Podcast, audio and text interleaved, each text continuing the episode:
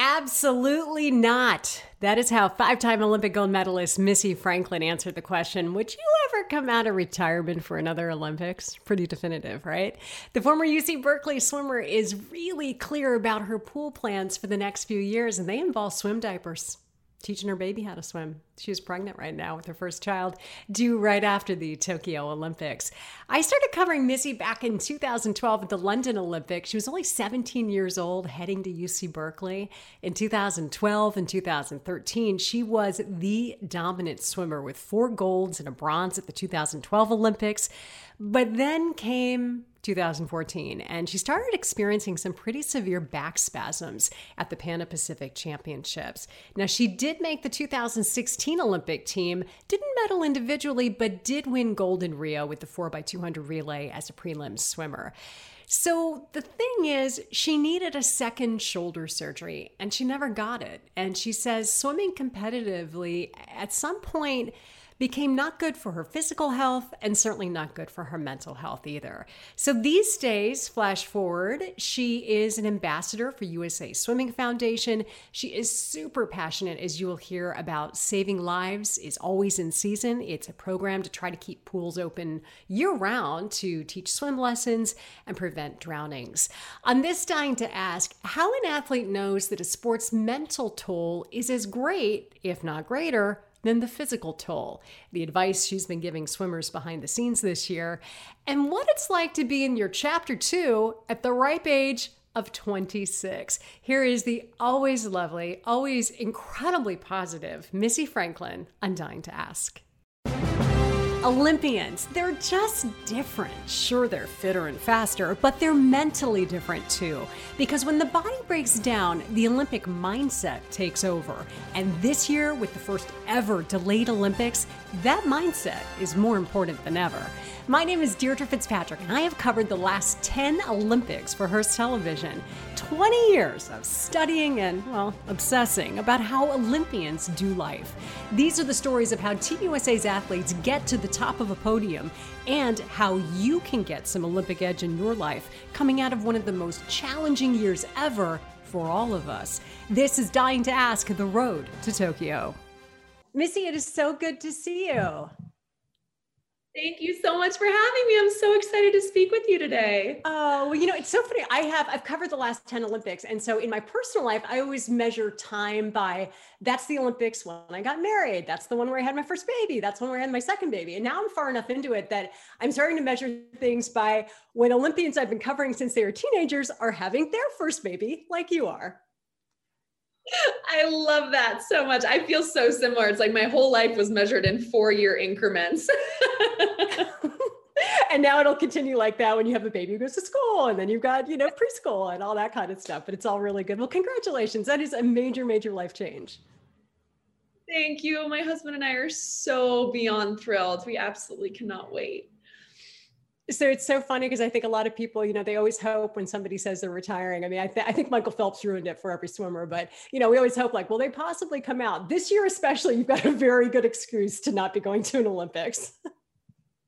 exactly. Yes, love Michael to death, but I think I got the question of will you be coming back about a million times, and I just wanted to call him. Was like, really, you had to do this to us. yeah. Well, you know what? In his in his defense, it really did work out well for him. So you know, I get it. I, it. I will be delivering during the game. Yes. So I, I yes, definitely think that they're going to be a pass for me this year. yeah, yeah. You know, um, you have been so clear though when people have brought it up, like, would you come out of retirement? You were so clear in saying, absolutely not. How did you make that decision that it was time to walk away? Of course. Well, I think part of why my decision was so permanent was because it was due to injury. So I suffered a shoulder injury in the spring of 2016, and I literally tried for two years to do everything possible to fix it, to rehab, to push through it, to get back to the level that I was competing at. And I just couldn't do it. And I was ultimately going to need another bilateral shoulder surgery on top of the one that I had already gotten. And so for me, I just, I physically could not continue continue with the sport. So that was something that made it a lot easier for me to know that that decision was permanent uh, because I just knew that my body unfortunately couldn't continue doing it as much as my my heart and my head wanted to. Can you talk a little bit about the mental part of it? Because I think, especially after this last year, I mean, I personally am so obsessed with just mindset and where, how do people dig deeper than than they they can? And Olympians are masters at that. But can you talk about like the mental part of dealing with an injury like that for so long? Absolutely. It is it's so draining and I think the the really challenging thing about it is it just happens slowly over time, right? You know, it's it's it kind of just drains you bit by bit by bit every day when you're kind of dealing with this pain, when you're feeling like you're not improving the way you need to be improving. And that's one of the hardest things about dealing with injury, but it's also what makes them so amazing for experiences of resiliency and courage is that you continue to show up, that you continue to fight no matter where you are, no matter what you're going through. It's just being able to lie down in bed at night knowing you've done everything you possibly could do that day to be the best version of yourself. So, as hard as injuries are to go through, I think they are some of our greatest life lessons in just seeing what we are capable of and learning how tough we are.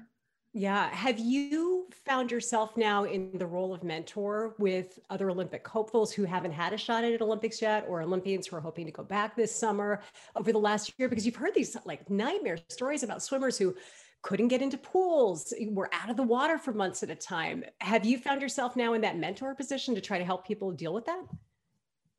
For last year, absolutely. It wasn't quite as much Olympic hopefuls, um, but we worked with my husband and I both so many teams across the country with so many young athletes, young swimmers that exactly like you said, weren't having that access to pools, to training facilities, that were so stressed out about losing their endurance, losing their strength, wondering what they could do at home. And so we really worked a lot with those teams to give them tips, advice, what they could do at home, and mentally, importantly, how to deal with everything that was going on. I think one of the positives of the games being postponed is it's really going to put everyone on an evil, uh, an equal playing field because they've had a year now that pools have been reopened. They have had that access back. So everyone who's going to be competing this summer is really going to be competing at their best level from all across the world, which I think that's something that's so important to every athlete is just that level playing field. I've heard some people say that they expect that like running times and swim times could be just crazy this summer because people have had nothing to do but train. And it was such a stress reliever for a lot of people. Do you think that's true? You know, I honestly, based on what I know with my experience with Team USA and, and our swim team, is that we get faster every year, no matter what. I don't know how we do it. I, I really just can't even fathom some of the times that people are going right now. But regardless of what's going on in the world, we always get faster year after year after year. And it's something that makes the sport so exciting. So I have no doubt that there are going to be many world records broken this summer, and we're going to see some truly unbelievable times it's always challenging for um, not always, but for a lot of Olympians, especially somebody who's had as much success in the pool as you have, it's challenging sometimes to go to that second chapter. You seem to have really embraced this role of ambassador with USA Swimming and still working with your sponsors.